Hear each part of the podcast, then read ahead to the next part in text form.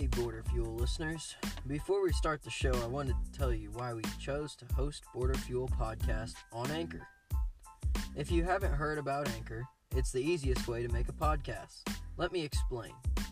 It's free.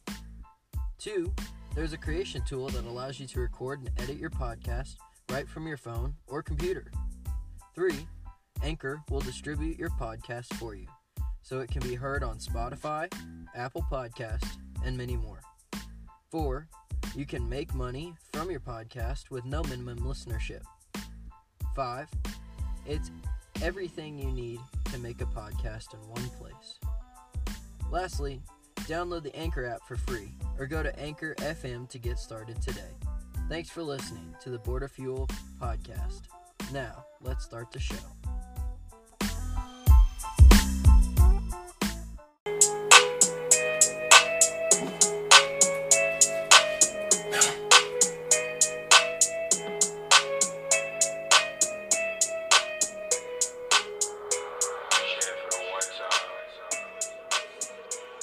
What is going on, everybody? You are back on Ballin' Over Beers. I am Justin Dupengeiser. I am joined, as always, by my guys James Fitch and AK Howe.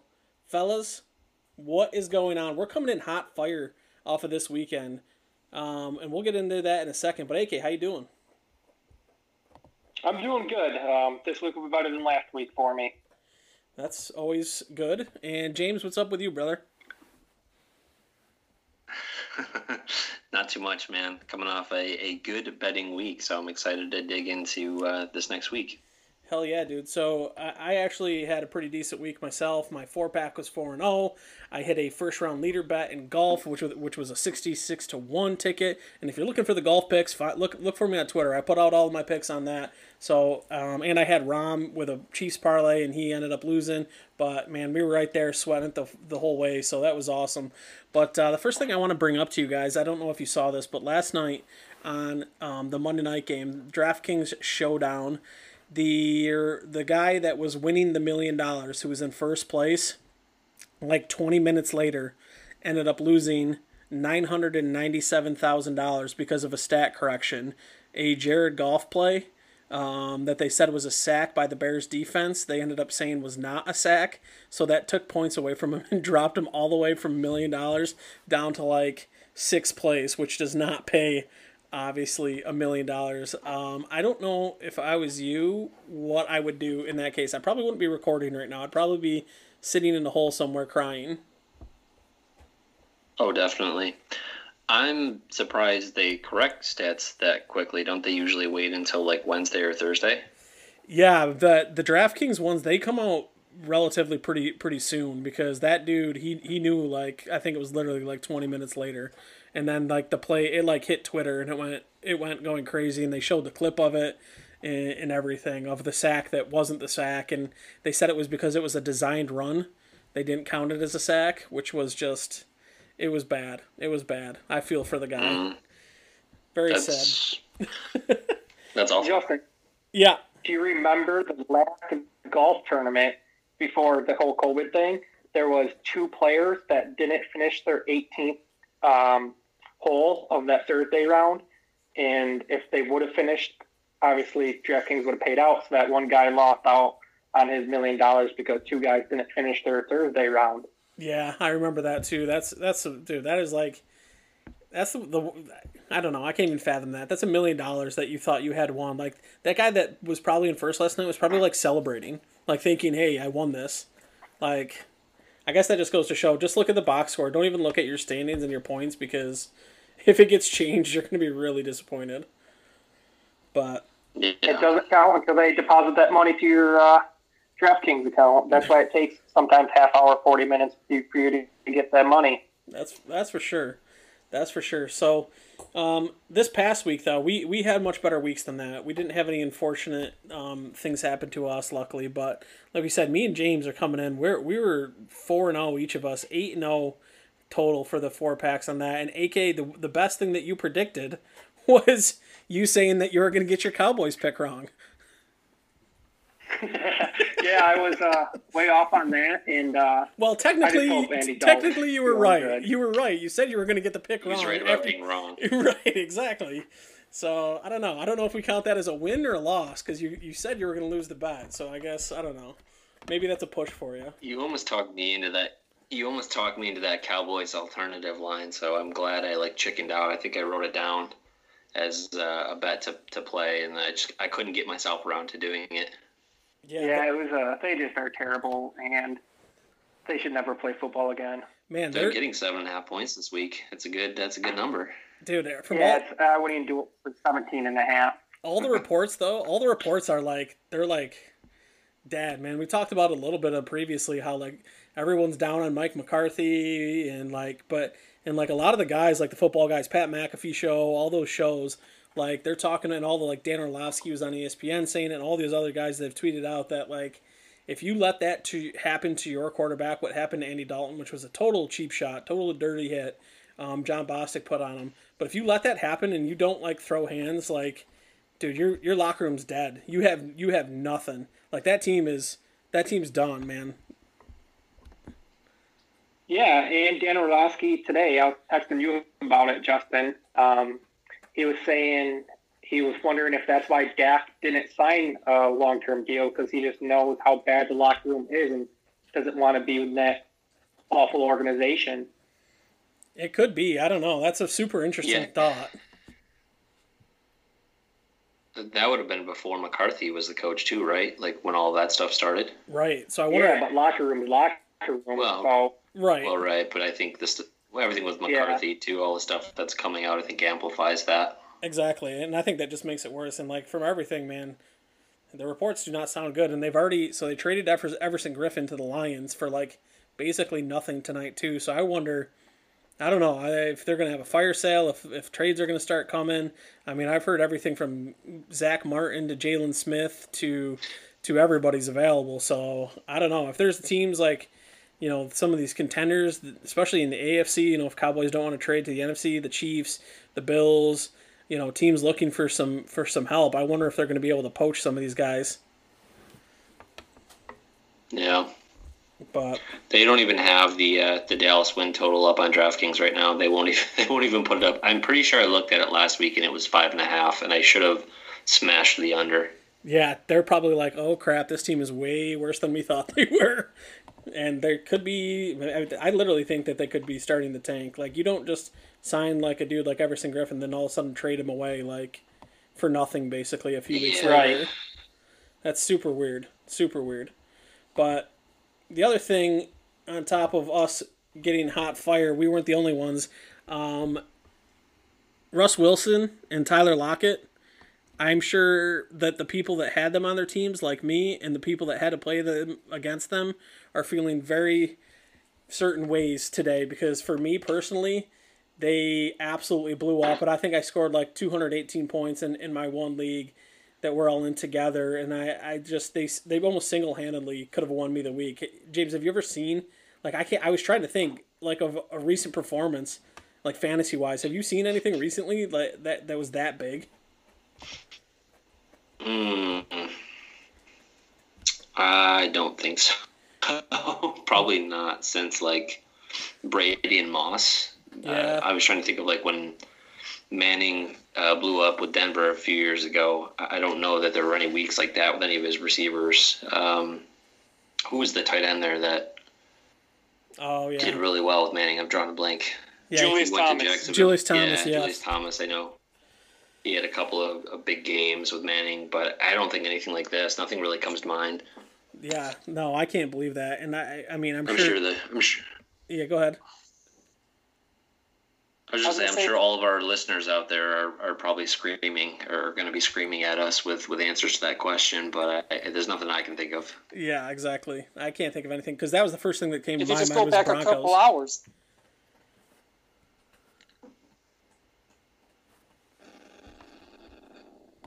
What was that, AK? What were you saying, AK? I was going to say if you go back a couple hours, just the Davante Adams, uh, Aaron Rodgers connection. I mean, it wasn't near. It was close to it. 180 yards and two touchdowns for Adams. Yeah, he blew up too. he blew up too, and that's he's somebody. We'll get to him when we talk about the DraftKings portion of the show, but he is he is priced like he is the best receiver, playing like the best receiver, at least getting the the volume like he's the best receiver in the league right now.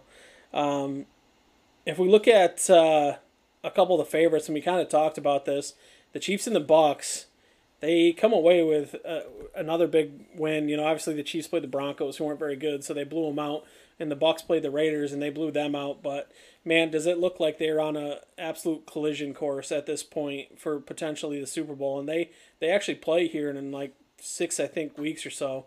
So we're gonna we could we could potentially see a matchup. Um, you know, a preview of the Super Bowl. AK, I know we talked about this last week, but and you've said it before, but is there the Bucs have got to be the best team in the NFC right now, right? Um, I still am big bigger on the Packers overall. I think the Packers just had a bad game against the Bucs, but I think it's a two horse race over there, and it might come down to a home field advantage between those two teams.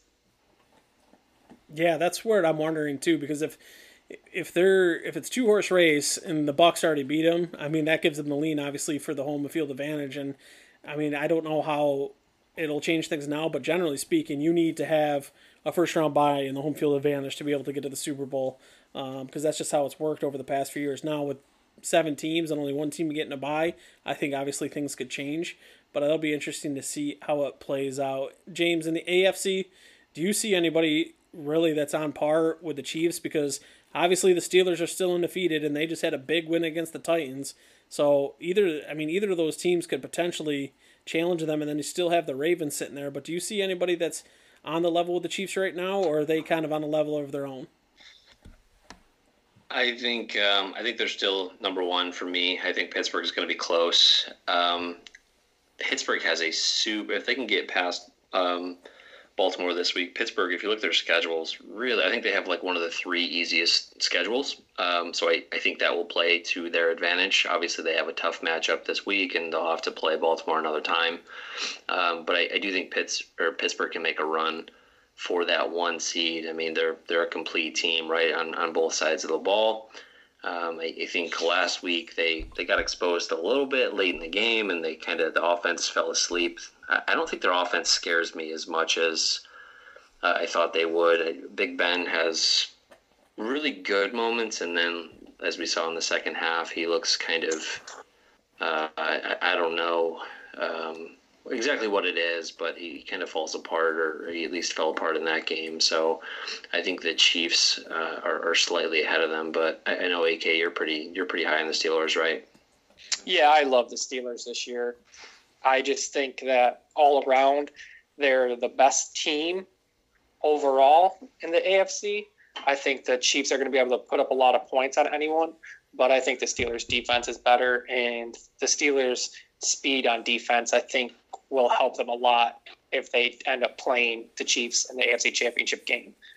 Yeah, I can see that. I think the one big issue that the Steelers have right now is that they're pretty vulnerable to, uh, excuse me, to deep passes. Um, they're one of the one of the worst teams in the league defending the deep pass. And I guess if if you're matched up with Kansas City with all that speed and Patrick Mahomes, man, that's the thing that you've got to be the most afraid about unless they just kind of go the route that a lot of teams are starting to go against Kansas City, and that's just put two safeties out there, play really soft, and, and they think, you know, the Steelers could think we have a good enough front where we can slow down the run and don't have to worry about it as much as like some other teams that have tried that. So that would I'm I'm interested to see. I obviously there's there's good teams in the AFC, um, and we'll get to one of the matchups that's actually happened this weekend here in a minute. But uh, I, there's going to be some these playoffs could be super interesting, especially in the AFC. I think. But let's talk about uh, all these teams that we're just kind of talking about and how good some of these teams are against the spread. So right now, um, the two best teams against the spread are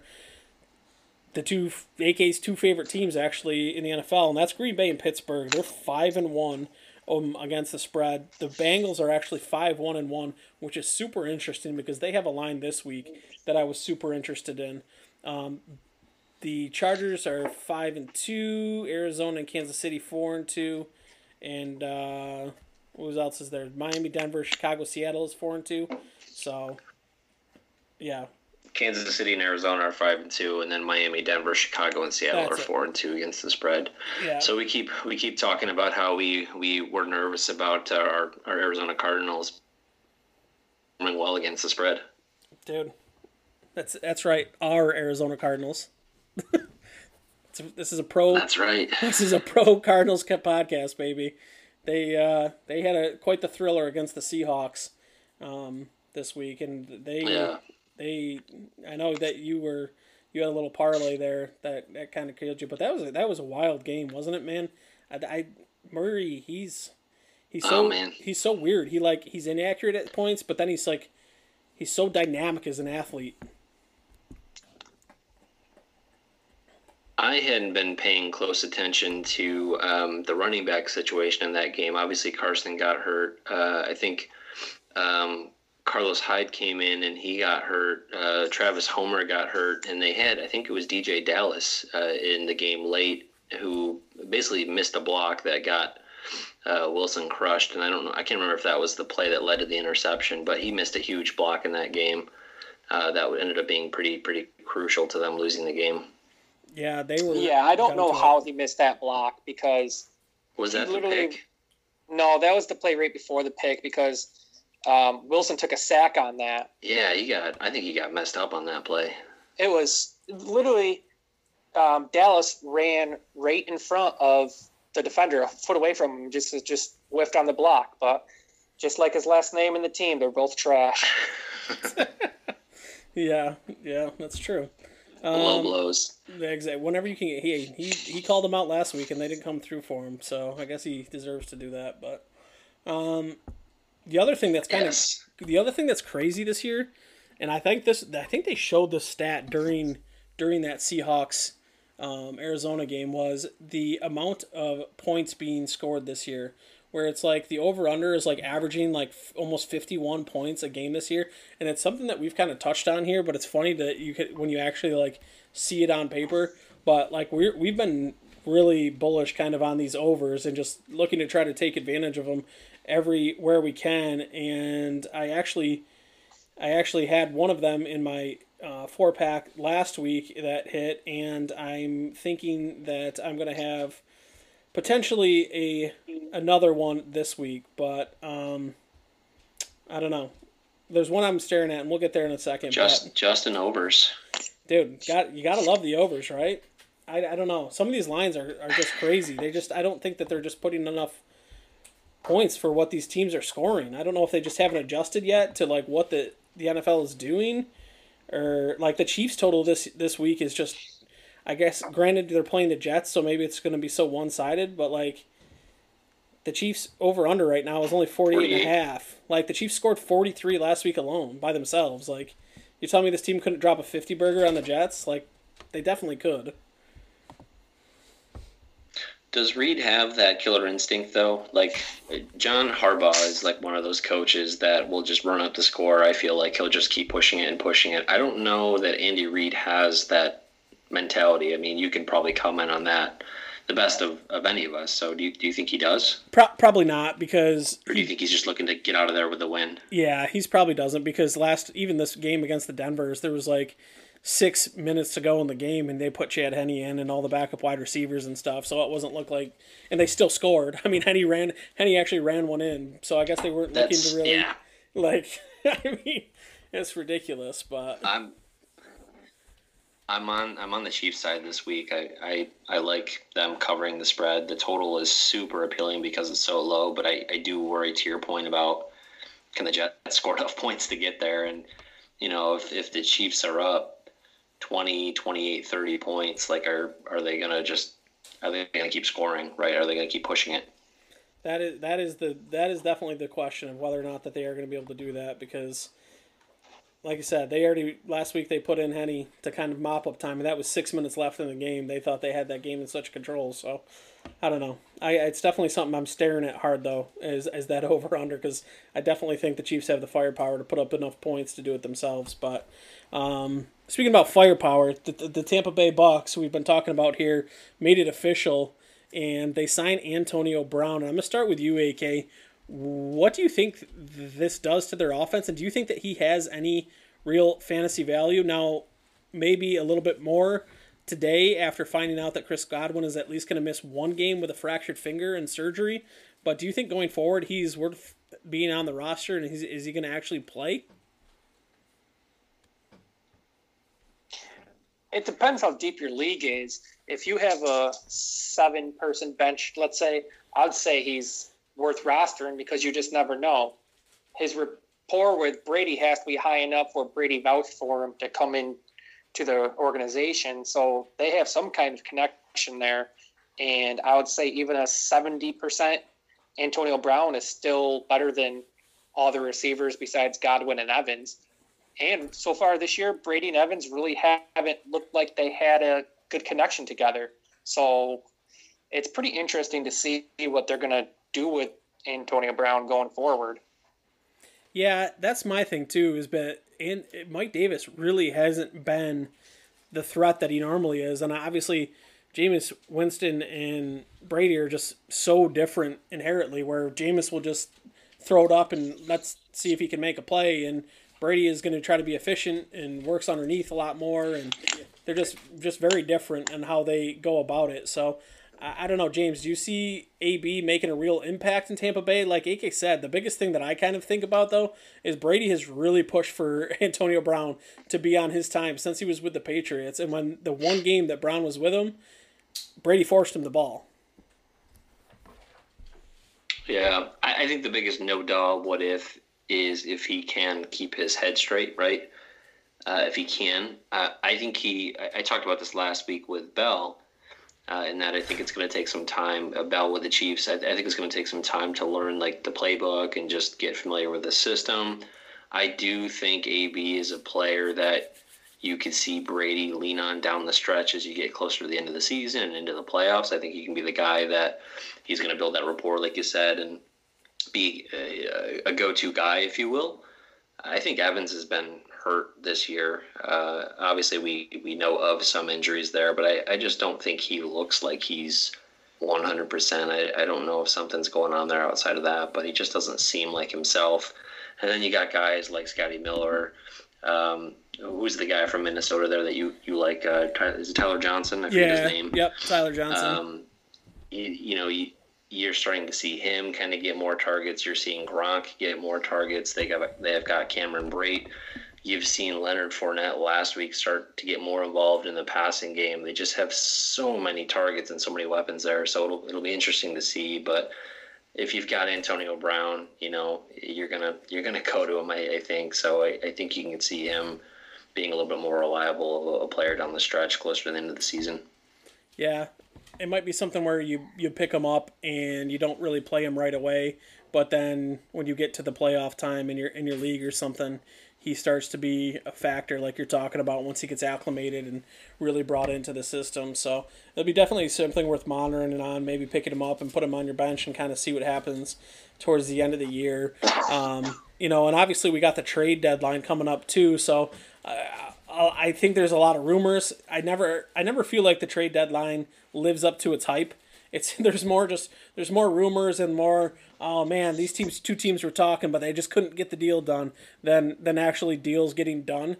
Um, obviously like one of the two of the bigger names I guess if you're talking fantasy wise that are there people are talking and throwing out there about getting traded were Julio Jones and Matt Ryan and I'll go right back to you James. There's no way like guys like that get traded, right? Just their contracts are too big. They would have teams would have to pay too much for them. Do you really see any trades happening that would make like a, a big impact in fantasy or anything like that? I don't know. Those two names are, are the names that I keep hearing. I, I don't see it happening, like you said, based on the contract size and, and who they are. Are there ever really any trades at the trade deadline that are like you know, very impactful for fantasy football. I know Brandon Beane in, in Buffalo, they tend to make like he, he's always known to be very active. A couple years ago, they got uh, uh, I can't even remember his name. That's how impactful it was. A wide receiver there that should have been a tight end, Kelvin Benjamin. Oh yeah. um, you know, they brought him in, and and uh, they he's he's known to make some trades. Uh, they could certainly use help on the defensive side of the ball, but that doesn't really impact fantasy that that much. Um, So outside of that, I, I don't. There's nothing I can really think of. Any, anything you can think of, AK? The hard part for me about it is teams that want to be trading away their players. Let's just say the Falcons with Matt Ryan and Julio. And then I know Quinnen Williams really isn't an impact player for fantasy, but with the Jets, those GMs are not going to be with the team next year. So it's in a weird position for them to be trading away assets for future picks and vice versa. But uh, um, the one thing that I found interesting today was on Tuesdays with Aaron on Pat McAfee show, Aaron Rodgers went out of his way to talk about Julio Jones. Now I could see the Packers making a push for a number two receiver because really, besides Davante Adams, they have no other reliable targets. I guess you could say Tonyan, but other than that, Rodgers has nobody that he can count on. So I could see the Packers making a move for someone like Julio, but I don't even know where Matt Ryan would get traded to that would make sense. That's my thing, and I just I go back to the contracts. The Falcons would be eating so much dead money if they traded either two of those players that I just I don't see it happening. I could see the Packers though, like you said, uh, potentially try to trade for a two number a number two receiver um, to to upgrade at that position because really I mean, right now it is like Davante Adams, Aaron Jones, who was hurt, so Jamaal Williams actually stepped in and did a nice job. But uh, unless it's like Aaron Jones or Davante Adams for the Packers, it's pretty much no one. You know, Bob Tonyan there, he had a few few nice games, but he's not like somebody that's uh, being consistent week in and week out. So that'll be super interesting to see. But um, let's move on to the next. Somebody portion. like uh, Matt Ryan. Yeah, go ahead. Sorry. No, Sorry, go. real quick. I was just saying yeah, somebody like Matt Ryan, I think you're going to end up seeing be like uh, Ryan Fitzpatrick, right? He's going to be, he's not going to finish his career with Atlanta, but I, I don't think he's going to be done playing football. So I think you're going to see him uh, play on a, uh, another team or two, where he kind of comes in and just serves as like that veteran leadership guy that that you know plays for the year and then gets replaced by the rookie the next year or something like that. That's yeah, actually, like Joe Flacco's done the last couple. Yeah, Joey Joey Flacco's elite. Don't forget that. He's not, by the way. Um, um, yeah. So let's. Uh, you know what is elite? The, our four packs were elite this week. So why don't we jump right into those? And since James, you went four and zero, oh, we're gonna let you start. Four and zero, oh. big week. Uh, easy wins with the the Chiefs and the Rams didn't really have to sweat those games. Those were the games that I, I kind of was hoping for and thought would be blowouts. So those were easy wins. Panthers plus seven and a half uh, seemed too easy at the time. Um, the game was was very close. They had a chance to winning that game too, uh, so that was a good win. And then Cardinals plus three and a half.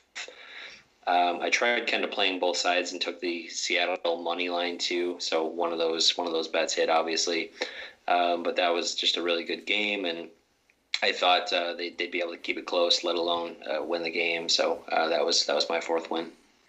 Very nice. And AK, why don't you give us uh, your recap? Yeah, I went one and three or one two and one, depending on if you bet the Browns early or late in the week. But uh, they missed extra point, which really chat my ass. The Cowboys never betting them again. Uh, Buffalo just come out and looked awful. I don't know what else to say. I mean, they looked awful all game, settling for I think eight field goals, only made six of them.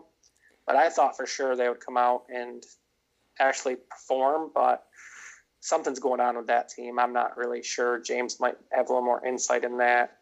And then I hit on the 49ers pretty easily there. Yep, very yeah, nice. the Bills stink.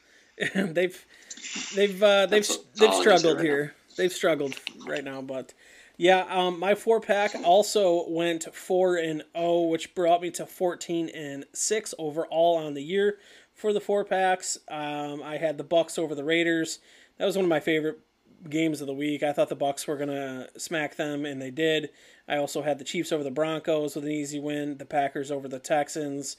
And the 49ers over the Patriots. I'm still kind of shocked that that 49ers line um, they were the dogs, but they were, and uh, it worked out in our favor, so I'll take it.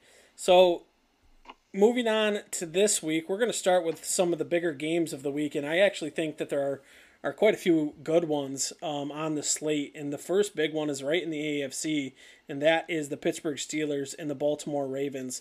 That game opened at five and a half points and is already down to three and a half points in the Ravens' favorite. The over under is 46 and a half points, which I think that actually seems kind of low as well. Um, these are two of the best teams in football right now, let alone the AFC. And James, do you have a lean either way on this game right now? Oh man, uh, I just looked at DraftKings, so it's back up to four right now. Um, this one's tough. My my gut, my first first instinct was the Pittsburgh side. Um, it was really appealing at five and a half. Obviously, that's been bet down. I was kind of playing. This is one of those games where I think I said I was going to play like a number, right? So if it's above like three and a half, it's above three, three and a half, Pittsburgh seems appealing. But if it gets down to lower than three, which I'm not sure it will at this point, the Ravens side seems pretty good. It just seems like a game that's going to be decided by a field goal. Yeah, I think that even in history, you think about all the Ravens Steelers games that have happened lately, they all feel like they're all so close. Um, I really, I want to lean. I'm leaning towards the Ravens in this game. Um, I think, but I just I don't I don't like that number. I don't like the number right now. I think that if I had to lean away in this and in this game, it would be the over the 46 and a half points. I think that both offenses are good enough, even with such good defense, that they they can uh, create some plays. I mean, you just look at that Steelers Titans game this past week. That was that was a pretty high scoring game um, on both ends of it. So I think that the, this game could definitely go over. But AK, is this uh, game that you like or not? Well, as soon as the line came out, I got excited and I bet the Steelers yesterday. I got them at plus five. I also bet them on the money line. Um, I think the Steelers roll them, to be honest with you. The Steelers' biggest weakness this year has been on third and long defenses. For some reason, they stopped blitzing and play zone, and they've been getting torched on that. And that is Lamar Jackson's biggest weakness is be able to complete passes. So I think the Steelers' biggest weakness won't be exploited this week. Um, so I'm leaning heavy towards the Steelers. Hmm, that's that's interesting. The uh, I don't know. That's I, I think like I said, I think that's the Ravens, and that might be one where if I if I feel up to it and I get ballsy enough, I might be texting you to see if you want some extra action on it when we get closer to the game. But I might be too much of a coward, so we'll see. Um, if you let me keep the plus five, I'll take it all day. Well, yeah, I'm sure you would. That's just I don't like that number. That's the issue. That's the issue. But um, there's also a big matchup in the NFC, and that is the San Francisco 49ers and the Seattle Seahawks. So the Niners just uh, coming off a nice win, and, and the Seahawks coming off of a disappointing loss. But the Seahawks are still, they're three and a half point favorites, and that over under is 54 points. Um, AK, do you got a side in this one? I think we should just start having the NFC West game in the week because every week these four teams, there's always it seems like there's a great matchup. It should just always be the Sunday night game, to be honest. Yeah, Yeah, the they're, N- like- NFC West Sunday night game of the week. absolutely. If they're playing each other, just do it. Uh, but right, I liked over under. I liked over in this of anything. I this three and a half is scary. The 49ers for some reason, I like them. They're banged up at running back, but they have a hundred running backs it seems. I like Jimmy G, but I like the Seahawks, so that's going to be a game I probably would just bet over and just want an exciting, high scoring game. yeah, that seems pretty fair. James, do you have a lean either way on this? Yeah, I it's down to three already. Um, I liked I liked the 49ers at three and a half. Uh, threes, you know, it's it's still nice to get the points. 49ers look good last week, and um, they look good the last couple of weeks, I should say. Um, I'm I'm leaning that side, and I, I've got them in my, my four pack, so I'll, I'll I'll probably stay firm there. I, I just think Seattle Seattle's been getting exposed each week, especially defensively. They always play really close, tight games. Um, so I'll I'll take a, a divisional opponent there getting points. I'm right there with you. I have them in my four pack as well. I like the 49ers. I think Seattle's defense is just not good. Um, they Kyle Shanahan The showed running back situation on the Seattle side is a little messy too. Right. Sorry, I didn't mean to No. catch you off there. No, no, exactly. And that's the thing. They're banged up there. Um, Kyle Shanahan is one of the best play callers in all of the NFL, and he is going to be able to score points on the Seahawks team. And obviously, Russ has been played, you know, been playing incredible, you know, but he did throw three interceptions, which were costly um, to them. Obviously, he's having to pretty much do everything to just even keep them in games at this point. But I think the 49ers beat them um, in, a- in a close game, but I think the 49ers do beat them. So that's the sign I would certainly lean. And I actually I like the over in this one too because, like we said, I don't think the Seahawks defense can stop anybody, and I think um, a result of that will be Russ having to throw all over the yard. And you know the same with the Niners secondary hasn't been great all year either. Like to be honest, so um, could be definitely a high scoring affair, but I like I like the Niners in that one. Um, next matchup is is in the AFC again, and this is a super interesting one. So this is the Patriots and the Bills. the The Bills are three and a half point favorites. The over under is only forty four points, and this is a game that in the past, you know, decade or so, you would just it's you know the Patriots. They've had just an absolute stranglehold on this division, and now the Bills are in first at five and two. Um, the Patriots are coming off of a, an embarrassing loss. They seem to be really be struggling. Cam Newton, you know, hasn't looked great. Um, James, these are your Bills. Talk to me about them. You you you liking them in this game or what? I won't bet them. Uh, I need a break from them uh, from a, from a gambling perspective, but I think they should win this game. I, I think it'll be a close one. Uh, I could see it being like a three to seven point game. I know the Patriots haven't looked great the last couple of weeks, but it's a divisional game. They're going to get out for this. Um, I don't really have a, a good read. I, I would say I'm a, a lean maybe towards the, the Bill side. I, I do think they're the better team overall, but I, I do think the Patriots are going to come uh, and, and bring in this one. So uh, I don't, I wouldn't feel like confident laying the points with, with the Bills at this point. AK, you? If you were forcing me to bet, I would bet the Patriots with the points. I'm with James. I don't really like either side. Both teams have not looked good the last couple weeks. Um, the Patriots' offense looks abysmal, but the Bills' defense looks bad. Josh Allen really hasn't been putting up points. It's it's tough either way. I think one of the teams is going to show up, and the other team is going to get destroyed. So I just don't know which way it's going to go yet. Okay, fair enough. Um, I will tell you right now, this game is in my four pack. Um, I like the Patriots side of it. And the reason that I like the Patriots side of it is because just the way that the teams match up. Um, I think that Bill Belichick does a better job than any coach in history of taking away offense's biggest strengths. He's going to find a way to confuse Josh Allen and slow down that offense. Um, you know, teams have already started to kind of slow them down and force them into check down situations and be patient on offense and be efficient on offense and put drives together.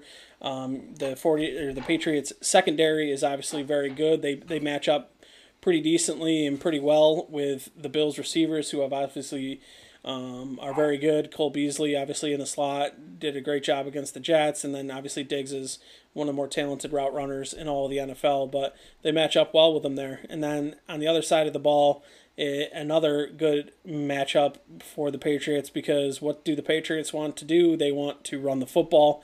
Um, if you let them run the football 45 times, they're going to do that. And I think that against Buffalo, they're going to be able to do just that.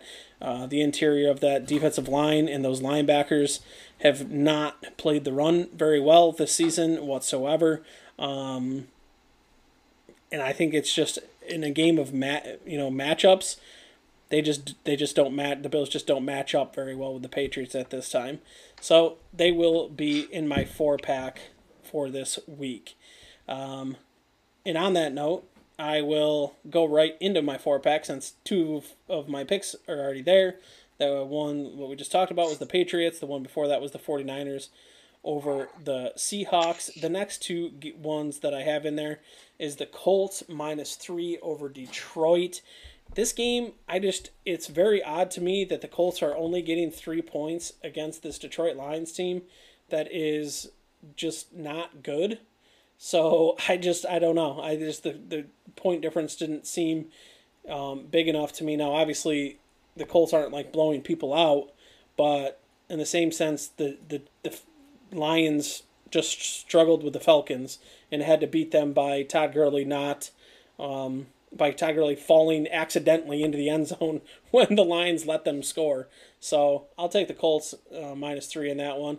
And then the other part of my four pack is Dallas and Philly, but I am going to bet the over under in that one, and that is uh, 43 and a half points. So the my thinking with this is basically just even with a rookie quarterback and Cowboys potentially playing, um, the the Eagles' offense is actually not terrible, and everybody this year has pretty much shredded the Cowboys' defense. So they should be able to score some points. Um, I don't think that the Eagles' defense is very good. So the Cowboys might be able to at least luck box their way, luck box their way into a few touchdowns. And against you know a team where there's you know a lot of injuries on both sides, that tends to actually result in a lot of um, scoring. So that's why I'm leaning the over and under in that one. So James, why don't you take us right into your four pack?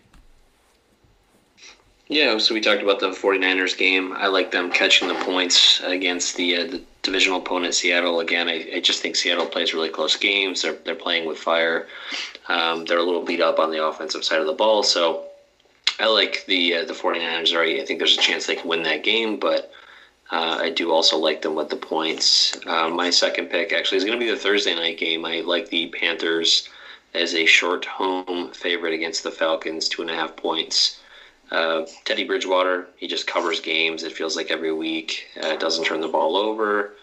Um, you know, I, I, think every week, every week that goes by with the Falcons, they just kind of lose more and more interest. I, I, feel like they, they lost another tough game last week where they just they blew another late lead, and I don't know how much of that you can take as a team. So um, I, I, think the Panthers uh, are, are going to going to win that game and cover that spread. Uh, my third pick, I'm going with the Chiefs, minus 19. I know that's a very huge spread, but we kind of touched on it earlier. I don't see how the Jets score more than like 10 or 13 points, and I don't see how the Chiefs score less than like 30. So I think it's going to be a big blowout. Uh, so I, I, do like them minus 19. That that big number doesn't really scare me. And for my fourth pick, I'm going to go with the Colts as well, minus three coming off a bye. I like them. Detroit's just kind of a average middle of the road team at best. I know the Colts are pretty high in the um, net yards per play category. I, I, like looking at that stat when when picking teams. So um, I, I'm gonna like the Colts covering that spread too. All right, AK. I'm gonna start out with the Thursday night game, and I'm going with James on this one. I'm taking the Panthers minus two and a half, um, pretty much for all the reasons he said. My next game, I'm going to go with the Green Bay Packers minus six and a half versus the lowly Minnesota Vikings. I think Aaron Rodgers is going to win games by more than a touchdown, especially if you're playing a bottom third team in the NFL. You could even maybe say a bottom six team in the NFL and the Vikings. I think the Packers match up and are better at every position across the field. My third game of the week, I'm going to go with the Chargers over the Broncos at minus three. I just, looking at this, Denver really hasn't looked that impressive lately, and Herbert has looked outstanding at quarterback. And I like to bet on quarterbacks, and I think he's a three point better quarterback than Drew Lock at this point. And then my last game of the week is going to be the Tampa Bay Buccaneers at minus ten and a half. I've been on the Bucs all year. They're getting better every week. I really don't see how the Giants can score on them. And if Daniel Jones does break away, you always have that invisible guy at the 20 hiding out there to stop him from scoring. So you got 12 defenders with the Bucs this week. Very nice. I think that um, I think that I actually really like that Panthers game too at minus two and a half. The Falcons, they they they really struggle against the Lions, and I think the Panthers, and we've talked about this actually quite often on this this pod, is that I think the Panthers are just better than everybody anticipated them to be, and they had another close game with the Saints this past week. Like I don't think that they're quite there yet, but against teams like the Falcons, I think I think they're just flat better than them. So I, I think and they may be getting McCaffrey back this week too. Exactly, exactly. So I, I don't know. I think Mike, that's a lot. Mike Davis has played well, but McCaffrey is just McCaffrey, right? Yeah, exactly, exactly. Yeah, McCaffrey's McCaffrey. But him coming in on a short week seems weird. I think they, he does play this week, it would be limited time. I, if I was the Panthers, I would wait another 10 days to play him just for I would. a little of insurance. I mean, if he can play Thursday, he should have been able to play Sunday. Well, especially since the way Mike Davis has been playing. You know, it's not like they were like dying for a running back. Mike Davis has been very serviceable in his absence. So yeah, I could definitely see why they'd want to wait um, to put him in there, not, especially since too they signed him to that long deal in the offseason. So you obviously don't want to risk his his health long term. Um, you know, with something stupid with a with a foolish injury, but. I don't know. I definitely like that game though. I think that's and it also just will make the Thursday night more interesting to throw a few bucks down on it.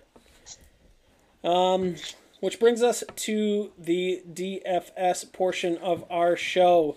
So, the first thing that we're going to talk about, and I'll start, is Patrick Mahomes this week is $8,100 and is the most expensive quarterback on the slate. Now, we just talked about the Jets, and James is on the Chiefs there.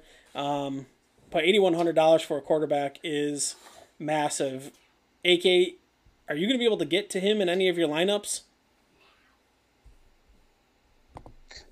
If you're playing a bunch of lineups, I think he's worth sprinkling in at a low percentage. If you're someone that just plays, you know, three lineups, maybe four lineups, I can't see spending that kind of money on him because then you got to pair it with Kelce, who's expensive, or even Tyreek, who's expensive. So you pair it with one of those guys, and you are using up a lot of cap space early. Yeah, that's a ton of your cap space.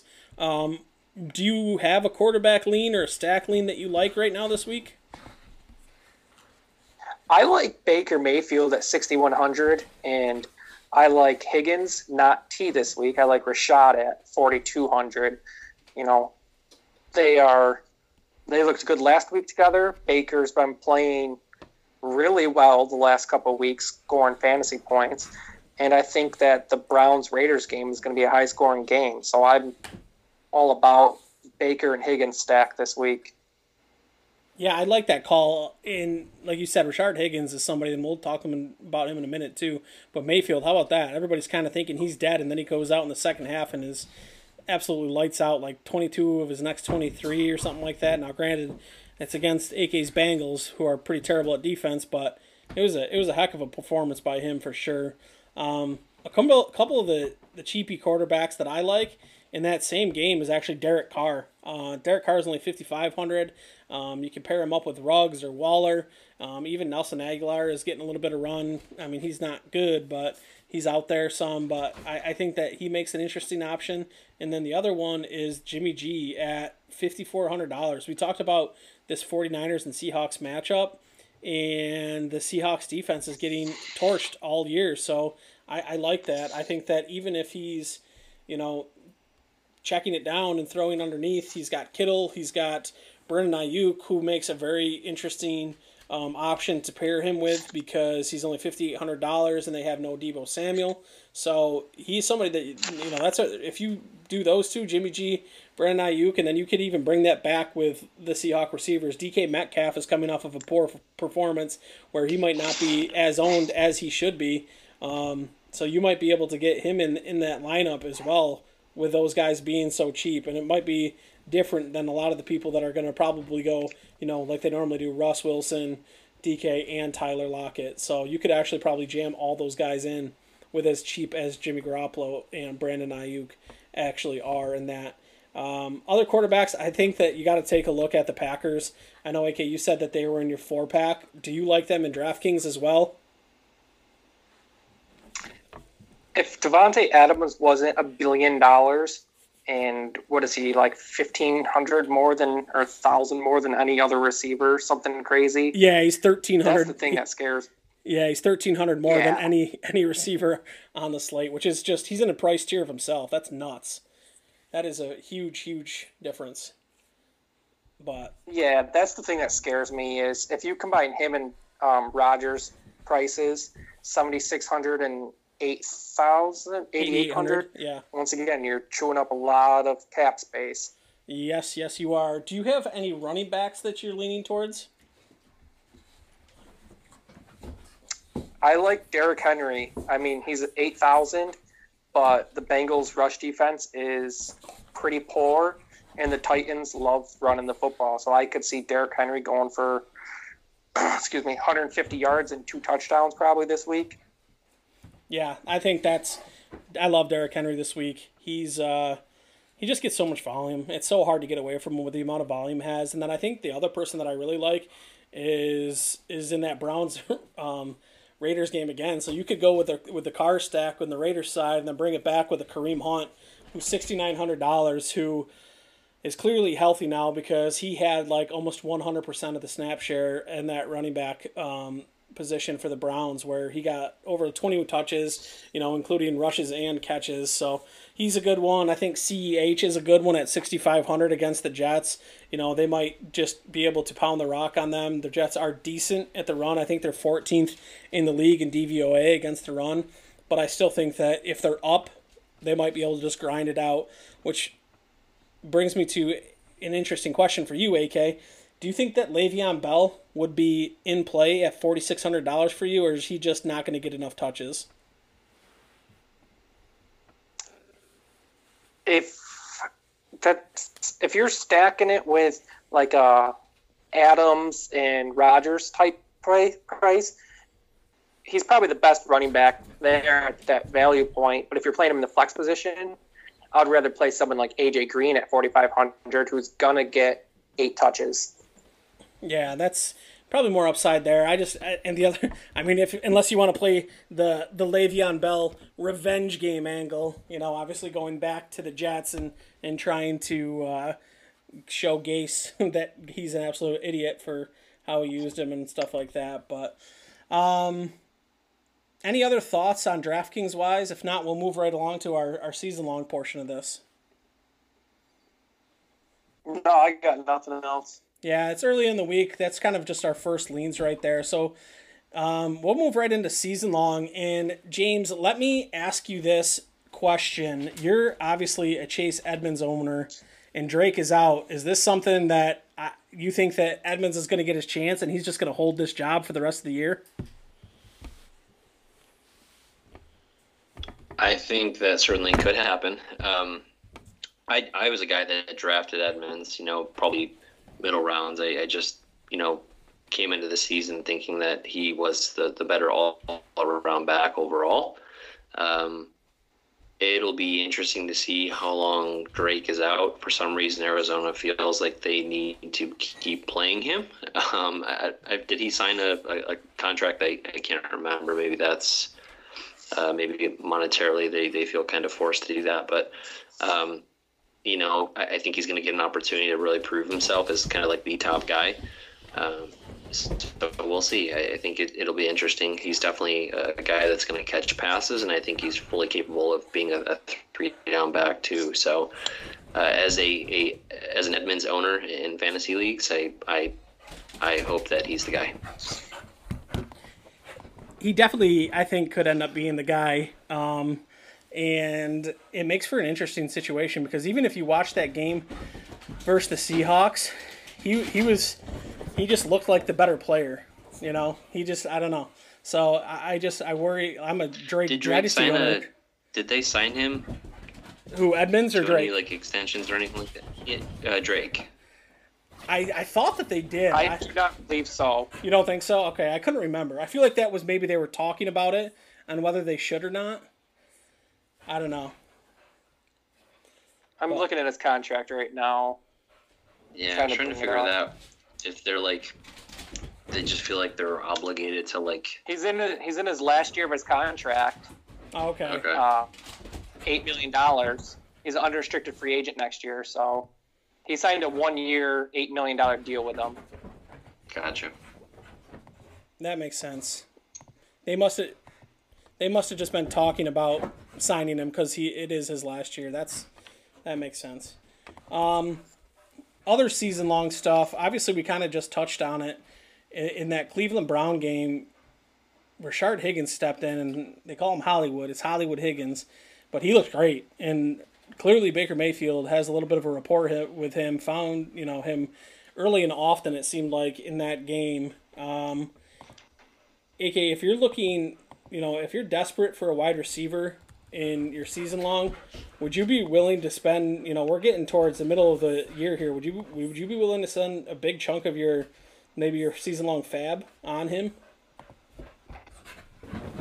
I would, just because at this point, there's going to be no, there's really no one else on the free agent wire really that's popping up. But and you're getting close to the end of the season.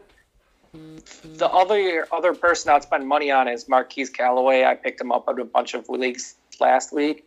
But other than that, Rashard Higgins is the guy that has to be the highest free agent this week, and you don't carry your free agent money over to next year, so spend it now. That's right, James. Do you like do you like Higgins or do you like Aiyuk in 49er with the 49ers more because Deebo's out. Um, you know, obviously Aiyuk has been pretty impressive, I would say, this year, and they use him in a lot of different ways. He seems to be a big threat guy. So, would you prefer Higgins or would you prefer Aiyuk in that? Um, can I say neither? You can say neither. Um, I Higgins has been with the Browns since what, like he's been there like four or five years, I think, since 2016, and I don't know, like I, I feel like every year he gets a chance, and he just doesn't. He has a game or two, uh, you know, here and there, but I just I don't know. Consistency worries me, I guess, with him is, is what I'm trying to say. So I'm not super high on him. Um, I think the Niners want to run the ball. Um, so I, I think Aiyuk is is probably between those two guys. I'd, I'd probably uh, look towards him. Um, I like Agholor uh, uh, with with the Raiders. He's he's put up like three good games in a row. Um, I think at one point I heard the stat like last week, like when thrown to, he had like a perfect uh, passer rating, or there was a perfect passer rating when throwing the ball to him. Um, so I, I know he wasn't very good in Philadelphia, so people kind of have that like negative like a perception of him, but he's he's had a decent season with the Raiders. Uh, so he's a guy I'd look at. Scotty Miller in Tampa is another play. I know he, he had a goose a couple weeks ago, so it's tough to really throw him in. But with Godwin out, um, you know he may be he may be worth a play. I think there's there's a few interesting options at the wide receiver position. So um, you know I'd, I'd take a look at all those guys for sure.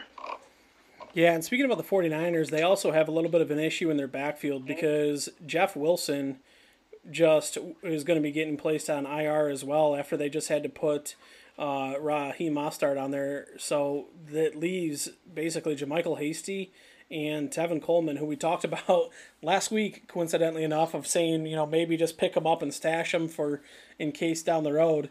I mean, it seems like now that if you need a running back, you should be putting in for especially Hasty because he's probably going to be the guy that gets the workload, and we still really haven't heard about Coleman.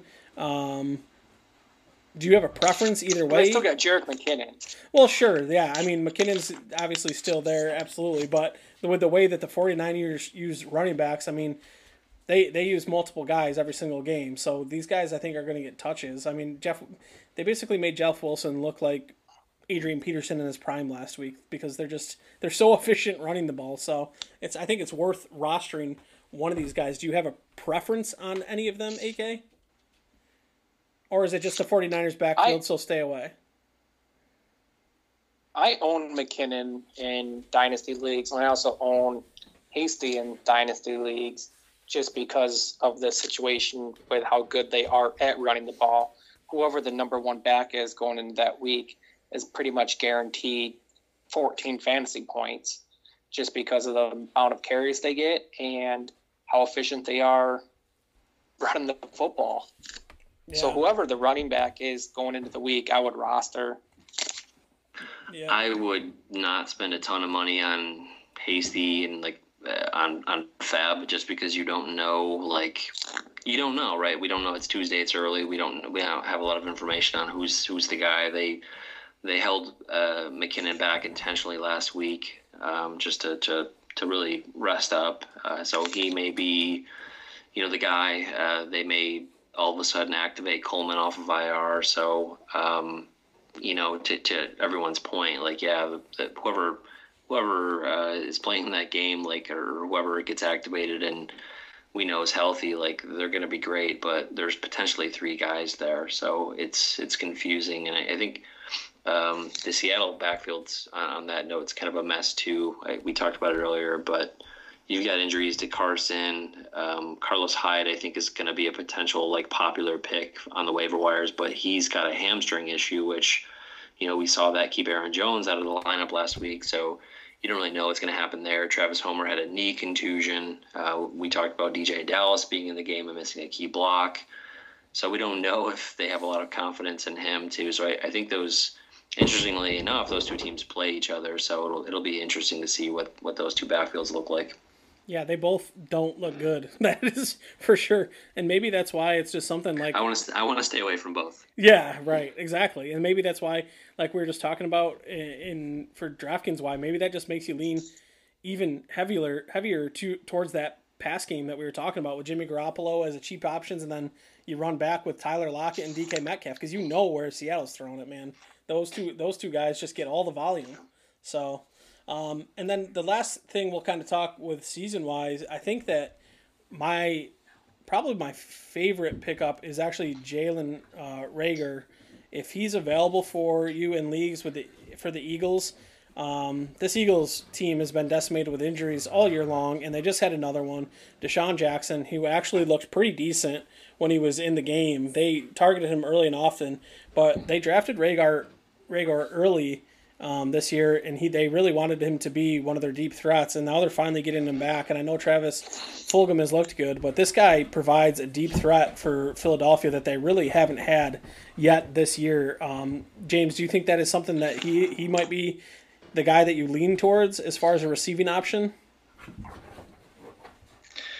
Um, in that offense, I still don't know. I think Fulgham's kind of been there their go-to, and I, I think I'd feel confident playing him going forward with with uh, Reagor. I, I don't know. It's going to take some time, I think, for me to feel like fully confident throwing a player like him in my lineup. Yeah, that's fair. That's fair. I think that I would I would take a chance is, on him just because of his big play potential. Is uh, has there been any news on um, Alshon Jeffery as well? I, I would I'd probably look on that. I, I haven't heard. He could be. He would be honestly somebody that I would not be surprised that they say he's healthy, and then they just like trade him or release him. Like he is not. He, I feel like he hasn't played for the Eagles in like five years. I know that's not the case, but it does not seem like he's been out there playing for them in forever.